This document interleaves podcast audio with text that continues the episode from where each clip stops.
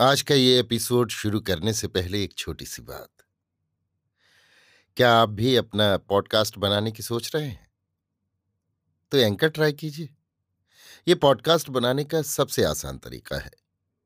Number एक, ये free है। नंबर दो, इसमें कई सारे ऐसे टूल्स हैं जो आपको अपने फ़ोन और कंप्यूटर पर रिकॉर्ड और एडिट करने की फैसिलिटी देते हैं। नंबर तीन आप अपने पॉडकास्ट को डिस्ट्रीब्यूट भी कर सकते हैं, जिससे इसे स्पॉटिफाई और दूसरे प्लेटफॉर्म पर सुना जा सके। तो डाउनलोड कीजिए फ्री एंकर ऐप या विज़िट कीजिए एंकर डॉट एफ़ पर अपना पॉडकास्ट स्टार्ट करने के लिए। ये तो थी एक छोटी सी जानकारी, और अब शुरू करते हैं एपिसोड का सिलसिला। तो आज के एपिसोड में लीजिए सुनिए सूर्यकांत त्रिपाठी निराला के लिखे उपन्यास। अलका का भाग दो, मेरी, यानी समीर गोस्वामी की आवाज़ में। बाबू मुरलीधर अवध के आकाश के एक सबसे चमकीले तारे हैं, जहाँ तक ऐश्वर्य की रोशनी से ताल्लुक है, यानी सबसे नामी ताल्लुकेदार। कहते हैं, कभी उनके दीपक में इतना तेल न था कि रात को उजाले में भोजन करते। बात उनके पूर्वजों पर है। उनके यहाँ शाम से पहले भोजन पान समाप्त तो हो जाता था। ये विशाल संपत्ति उनके पितामह ने अंग्रेज़ सरकार की तरफदारी कर प्राप्त की। गदर के समय बकरियों के बच्चे ढकने वाले बड़े बड़े झाबों के अंदर बंद कर कई मैम और साहबों को बागियों से उन्होंने बचाया था। फिर जब राय विजय बहादुर की फांसी के समय उनके महान भक्त होने के कारण तीन बार फांसी की रस्सी कट कट गई और गोरे बहुत घबराए तब उनके गले में फांसी लगने का उपाय इन्होंने बतलाया कि ये विष्णु भगवान के बड़े भक्त हैं। जब तक इनका धर्म नष्ट न होगा, इन्हें फांसी नहीं लग सकती। इसलिए मुर्गी के अंडे का छिलका इनकी देह से छुला दिया जाए। साहबों ने ऐसा ही किया, तब फांसी लगी। मुरलीधर के पितामह भगवान दास को अंग्रेज़ सरकार ने इन कार्यों का पुरस्कार, हज़ार गाँव साधारण लगान और दूसरे ताल्लुकेदारों से अनुकूल खास खास शर्तों पर दिए। तब से इनका रात का दिया जला। जब से मुरलीधर पैतृक सिंहासन पर अपने नाम की मुरली धारण कर बैठे, बराबर सनातन प्रथा के अनुसार सरकारी अफसरों की सुहावनी सोहनी छेड़ते जा रहे हैं। पर अभी तक सरकारी अफसरों की सिफारिश से किसी प्रकार का पदवी प्रसाद नहीं प्राप्त हुआ। पेट जितना भी भरा रहे, आशा कभी नहीं भरती। वो जीवों की कोई न कोई अप्राप्य कुछ नहीं या केवल रंगों की माया का इंद्रधनुष प्राप्त करने के मायावी दलदल में फंसा ही देती है। लक्ष्मी के वाहन प्रभूत प्रभुता की डाल पर बैठे हुए इन महाशय उलूक को इसी प्रकार रात में प्रभात देख पड़ा। उपाधि बिना उपाधि के नहीं मिलती। इन्होंने भी उपाधि प्राप्ति के लिए उपाधि वितरण शुरू किया।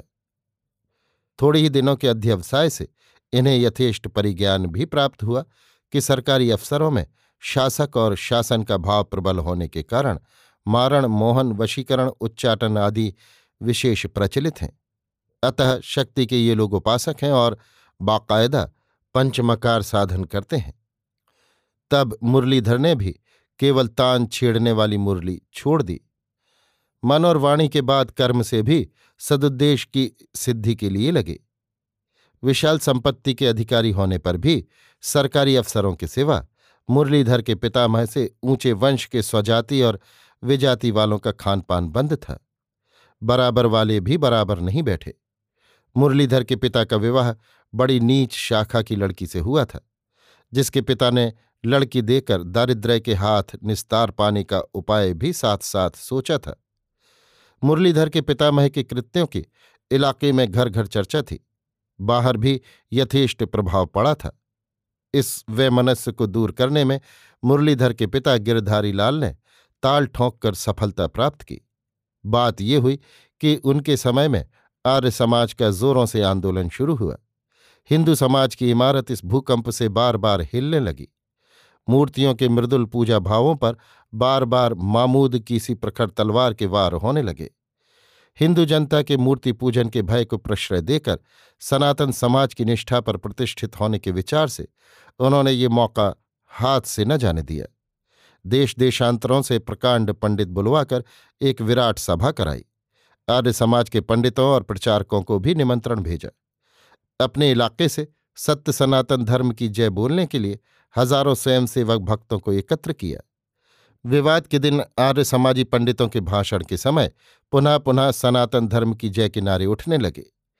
भाषण नक्कार खाने में तूती की आवाज़ हो गए सनातनी पंडितों के समय धन्य है धन्य है होने लगा। इसके लिए उन्होंने अपनी तरफ़ से एक डिक्टेटर नियुक्त कर रखा था। पश्चात आर्य समाज की क्षय हो के अभिवादन से सभा समाप्त कराई। सत्यनारायण जी की कथा का प्रसाद बटा। सनातनी पंडितों को मोटी मोटी विदाइयाँ मिली। जनता खुले दिल गिरधारी लाल के धर्म की तारीफ़ करने लगी। इस तरह प्राचीन कलंक नवीन धार्मिक उज्ज्वलता से धुलकर जनता के हृदय के तत्व से ही मिल गया। गिरधारी लाल ने अपनी महत्ता से अब समाज का गोवर्धन धारण कर लिया। उनकी इस उच्चता का उन्हें वांछित वर भी मिला। जमींदारी के लोगों के प्रत्येक प्रकार के ताप का भाप द्रवित हो हो वहीं बरसने लगा और गिरधारी लाल गिरिवर की ही तरह ऐश्वर्य के जल से भरते रहे। बढ़ा हुआ जल सनातन प्रथा के नदी पथ से बराबर सरकार के समुद्र की ओर बहता रहा। जमींदारी के लोग प्यास बुझाने के लिए बराबर पत्थर फोड़ फोड़ कर कुएँ बनाते रहे। पिता मैंने संपत्ति प्राप्त की, पिता ने प्रतिष्ठा। अब मुरलीधर के लिए दुरूह दुर्ग कोई विजय के लिए रह गया तो प्रतिष्ठा के अनुकूल खिताब। इनसे हैसियत के बहुत छोटे छोटे ताल्लुकेदार अपने खिताब की शान में इनकी तरफ़ देखते भी नहीं। बातें करते हैं, जैसे दो मंजिले वाला सड़क वाले से बोलता हो। ये सब उनके लिए, जिनके पास अधिक संपत्ति हो, सहन कर जाने की बात नहीं। अफसरों को खुश कर पदवी प्राप्त करने का अचूक मंत्र मुरलीधर को उनके सेक्रेटरी बाबू मोहनलाल ने दिया। मोहनलाल पहले कालवन स्कूल के शिक्षक थे। मुरलीधर जब पढ़ते थे तभी शिक्षक की हैसियत से मंत्र और मंत्रणा देते हुए ये शिष्य के बहुत नज़दीक आ गए थे। इनका मतलब लक्ष्मी ही से सामिप्य और सायुज्य प्राप्त करना था। मुरलीधर को ये क्लास के पहले ही दिन से काठ का उल्लू समझते आ रहे हैं। माता के आंतरिक स्नेह के कारण मुरलीधर को ज्ञान के सोपान तय करने का परिश्रम न करना पड़ता था, क्योंकि बालक के पिता को माता साधारण सूत्र मात्र से समझा देती थी कि लाल को पेट के लाले नहीं पड़ने। जो फूल की कुल खुशबू स्कूल के आकाश में उड़ जाए और वो किताबों की कड़ी धूप से मुरझाकर घर लौटे। बाबू मोहनलाल इस श्रुति के आधार पर फूल के बराबर खिले रहने की कोशिश करते रहे। मुरलीधर को प्रवेशिका तक तो हर साल बिना परिश्रम के फल प्राप्ति होती रही, पर द्वार पर पहुंचकर अटक गए। मास्टर मोहनलाल के बढ़ावे से मेढ़े की तरह दो तीन साल तक प्रवेशिका के द्वार पर ठोकरें मारी, पर हताश होकर लौट आए। घर में मोहनलाल ने आकर कहा, लड़के की अक्ल तो बड़ी तेज है, पर परीक्षक लोग शराब पीकर पर्चे देखते हैं, जिससे अच्छे के लिए बुरा और बुरे के लिए अच्छा नतीजा हासिल हो जाता है। और लड़के को नौकरी तो करनी नहीं, जो कहें, बिना डिग्री के डग नहीं उठेंगे।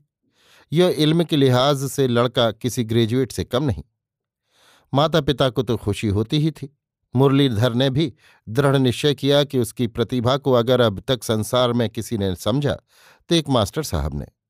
इसी निश्चय के आधार पर पिता के स्वर्गवास के पश्चात अंग्रेज़ अफसरों को तथा दूसरे मामलों में अंग्रेज़ी में पत्र लिखने, बातचीत करने में दिक्कत पड़ने के कारण और खास तौर से अपनी प्रभुता जताते रहने के उद्देश्य से मुरलीधर ने मास्टर साहब को याद किया और यथेष्ट तनख्वाह देकर अपने ही यहाँ रख लिया।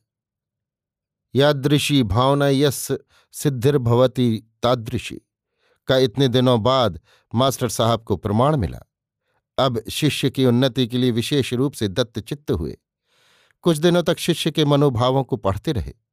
पढ़कर प्रौढ़ युवक को प्रौढ़ता की तरफ़ फेरने लगे।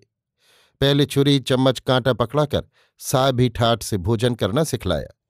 फिर धीरे धीरे स्वास्थ्य के नाम पर शराब का नुस्खा रखा। फिर छिप छिपाकर सरकारी अफसरों के साथ भोजन करने को प्रोत्साहन फिर बगीचे की कोठी में बाकायदा पंचमकार साधन और देशी विलायती सरकारी अफसरों को क्रम क्रम से निमंत्रण। एक साल के अंदर लखनऊ, इलाहाबाद और कानपुर आदि की खूबसूरत से खूबसूरत वैश्याएँ आकर नाचकर, गाकर सरकारी अधिकारियों को खुश खुश कर चली गईं। दूसरे साल सम्राट के जन्मदिन के उपलक्ष्य में स्टेट्समैन, पायनियर लीडर आदि में देखा तो उन्हें पदवी नहीं मिली। पड़ोस के मामूली रियासतदार राजा हो गए हैं। अनुभवी मोहनलाल ने कहा इस वर्ष तो अभी सिफारिश गई ही होगी। साल दो साल जब और मेहनत की जाएगी, तब नतीजा हासिल होगा। विशेष निकट संबंध से सूचित कर।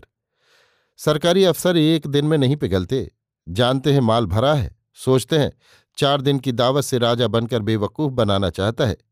इसलिए घबराने की कोई बात नहीं, अपने पास माल है तो नाम ज़रूर होगा। मुरलीधर को धैर्य हुआ। इससे पहले की दावतों में सुंदरी से सुंदरी वैश्याओं के कदम शरीफ फिर चुके थे। फिर उनकी ओर सेकेंड हैंड किताबें खरीदने की तरह अपना ही मन नहीं मुड़ता। फिर निमंत्रित व्यक्ति कैसे खुश होंगे? ये शंका भी मोहनलाल ने की और समाधान भी उन्होंने किया। कहा, अब दावतों का रुख बदल देना है। अब गाने के लिए तो मशहूर विद्याधरी राजेश्वरी जैसी रंडियाँ बुलाई जाएँ और इशारे से समझाकर गृहस्थों के घर की बहुत मिलेंगी। एक से खूबसूरत पड़ी हैं। रुपया चाहिए। अपने पास इसकी कमी नहीं। कल्पना के हवाई जहाज़ पर चढ़े हुए मुरलीधर की तेज हवा के भीतर की स्थिति पार हो गई और अपना स्थान सुखमय निकट देख पड़ने लगा। मास्टर साहब को भी कुछ दिन और हिसाब में अपने लिए काफ़ी निकासी कर लेने का मौका मिला। उन्होंने इसके लिए पहले से अपने खास आदमी रखे थे, जिन पर उन्हें पूरा विश्वास था। दारिद्र्य का भार न सह सकने वाली या कुल्टा या लोभ से बिगड़ी हुई अथवा कुटनियों से बिगाड़ी हुई गृहस्थियों के घर की सुंदरी से सुंदरी स्त्रियाँ मिलने लगीं।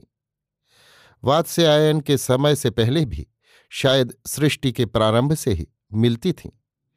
मुरलीधर के रस की रास लीला ऐश्वर्य की शुभ्र शारद ज्योत्सना में, सारंगी में, सप्त स्वरों, नूपुर निकोणों और नेत्र वीक्षणों से मधुमय क्षण क्षण मर्त लोगों की चिर कामना के स्वर्ग में बदलने लगी। इलाके के विशेष रूप से मुरलीधर के नज़दीक रहने वाले प्रिय पात्र, मोहनलाल के लाड़ले, शागिर्द, कर्मचारी, जिलेदार, जमाने का रंग खूब पहचानते थे। इनके द्वारा भी दूसरों की दाराएँ कभी कभी जमींदार का द्वार देख जाती थीं। पहले शहर के गृहस्थों से, जहाँ शौकीन शाह वाजिद अली का आदर्श है, रुपए के बदले रूप लिया जाता रहा। पर यह प्रथा गाँव तक फैली हुई है। प्रमाण मिलने पर देहाती खूबसूरती पर ध्यान ज़्यादा गया। देहाती रूपसियों की निर्दोषिता साहेबों को पसंद आई, इसलिए धीरे धीरे गाँवों पर धावे होने लगे। देहात की सुंदरी विधवाएँ, भ्रष्ट की हुई अविवाहिता युवतियाँ, एकमात्र माता जिनकी अभिभाविका थी और अपना खर्च नहीं चला सकती थी। और इस तरह के लब्ध अर्थ से लड़की का धोखे से ब्याह कर देना चाहती थी। लगान की छूट, माफ़ी आदि पाने की गरज से कुटनियों के बहकावे में आकर चली जाती या भेज दी जाती थीं। लौट आने पर किसी रिश्तेदारी की जगह जाने वाले कारण गढ़ लिए जाते थे। जमींदार के लोग स्वयं सहायक रहते थे, कोई डर वाली बात न होने पाती थी। विश्वासी जिलेदार इस तरह के मामलों में सुराख लगाने वाले, सौदा तय करने वाले थे। एक दिन महादेव प्रसाद नामक एक जिलेदार ने खबर दी कि उसके गाँव में शोभा नाम की एक पंद्रह सोलह साल की लड़की है। वो धूप से भी गोरी और फूल से भी खूबसूरत है। आँखें बड़ी बड़ी आम की फांक जैसी, पढ़ी लिखी, जैसे सुबह की किरण आसमान से उतरी हो। शादी हो चुकी है, पर अभी ससुराल का मुँह नहीं देखा। उसे तोलने के लिए एक दिन एक कुटनी भेजी गई थी। वो मनहारिन है, कुछ फासले पर एक दूसरे गाँव में रहती है। उसने एकांत पाए एक रोज बड़े बड़े लोभ दिए कि एक तुम्हारे चाहने वाले हैं। वो राजा से भी बढ़कर धनी और कृष्ण जी से भी खूबसूरत गोरे हैं। और तुम्हारे लिए बेचैन है। नाम तो नहीं बतलाया। मोहनलाल ने छूटते ही पूछा, नहीं साहब, मैं ऐसा बेवकूफ़ हूँ, जो नाम भी कहने के लिए कह देता? हाँ फिर। फिर उसके पर किसी तरह कांपे में न फंसे। गालियाँ देकर मनहारिन को निकाल बाहर कर दिया। लेकिन ईश्वर की मार भी एक होती है।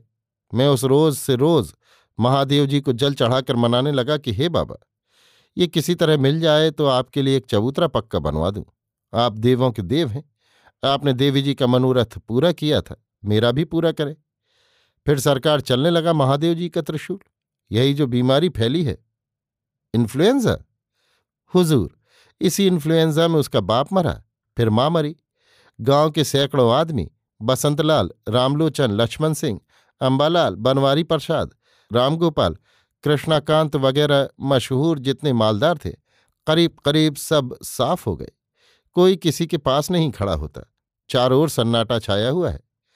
ये हुजूर यहाँ भी देख रहे हैं। जब उस लड़की के माँ बाप कूच कर गए तब मैंने सोचा, अब इसे इंतज़ाम के साथ अपने कब्जे में करना चाहिए। वहीं प्यारीलाल के मकान में रखवा दिया है और कह दिया है कि उसकी ससुराल खबर भेजी जाती है। उसने ससुराल का पता भी बता दिया है। उसका खाविंद परदेश में बंबई में कहीं पढ़ता है। प्यारीलाल अपना ही आदमी है, ब्राह्मण है औरत बच्चे वाला। लोगों को शक नहीं हो सकता। अब जब हुजूर की राय हो, ले आई जाए। सरकार जब तक उसे देखते नहीं, तभी तक दिल को तसल्ली दें, वरना मैं तो कहूँगा, हुजूर की नेक नज़र में ऐसी खूबसूरत औरत पड़ी न होगी। ईश्वर की मर्ज़ी, उसे मामूली ब्राह्मण के यहाँ पैदा किया, नहीं तो है वो महलों लायक सरकार। प्रसन्न होकर मुरलीधर ने पूछा, क्या नाम बताया? शोभा, हुजूर। मुरलीधर सोचते रहे, एक साधारण स्त्री है, मर्ज़ी के खिलाफ भी वो लाई जा सकती है। सब सरकारी कर्मचारी उन्हीं की तरफ़ हैं। विपक्ष से शिकायत करने वाला कोई नहीं। वो ना हो, यहीं रख ली जाएगी। मोहनलाल बोल उठे, परसों सरकार के जंग फतेह करने की खुशी में जलसा है। एक खास अफसर के निमंत्रण की बात कही। कहा, बनारस की सुहाग भरी और नियामतुल्ला खां मुंशी जी अली मोहम्मद और भैरव प्रसाद वगैरह उस्ताद भी आवेंगे। अगर ये भी आ जाए तो कोई बाजू कमज़ोर न रहेगा। लेकिन उसका दिल अभी दुखा हुआ है। महादेव ने कहा तो यहाँ जहर न दिया जाएगा। लापरवाही से मुरलीधर ने कहा, अभी आप सुन रहे थे सूर्यकांत त्रिपाठी निराला के लिखे उपन्यास, अलका का भाग दो, मेरी यानी समीर गोस्वामी की आवाज़ में।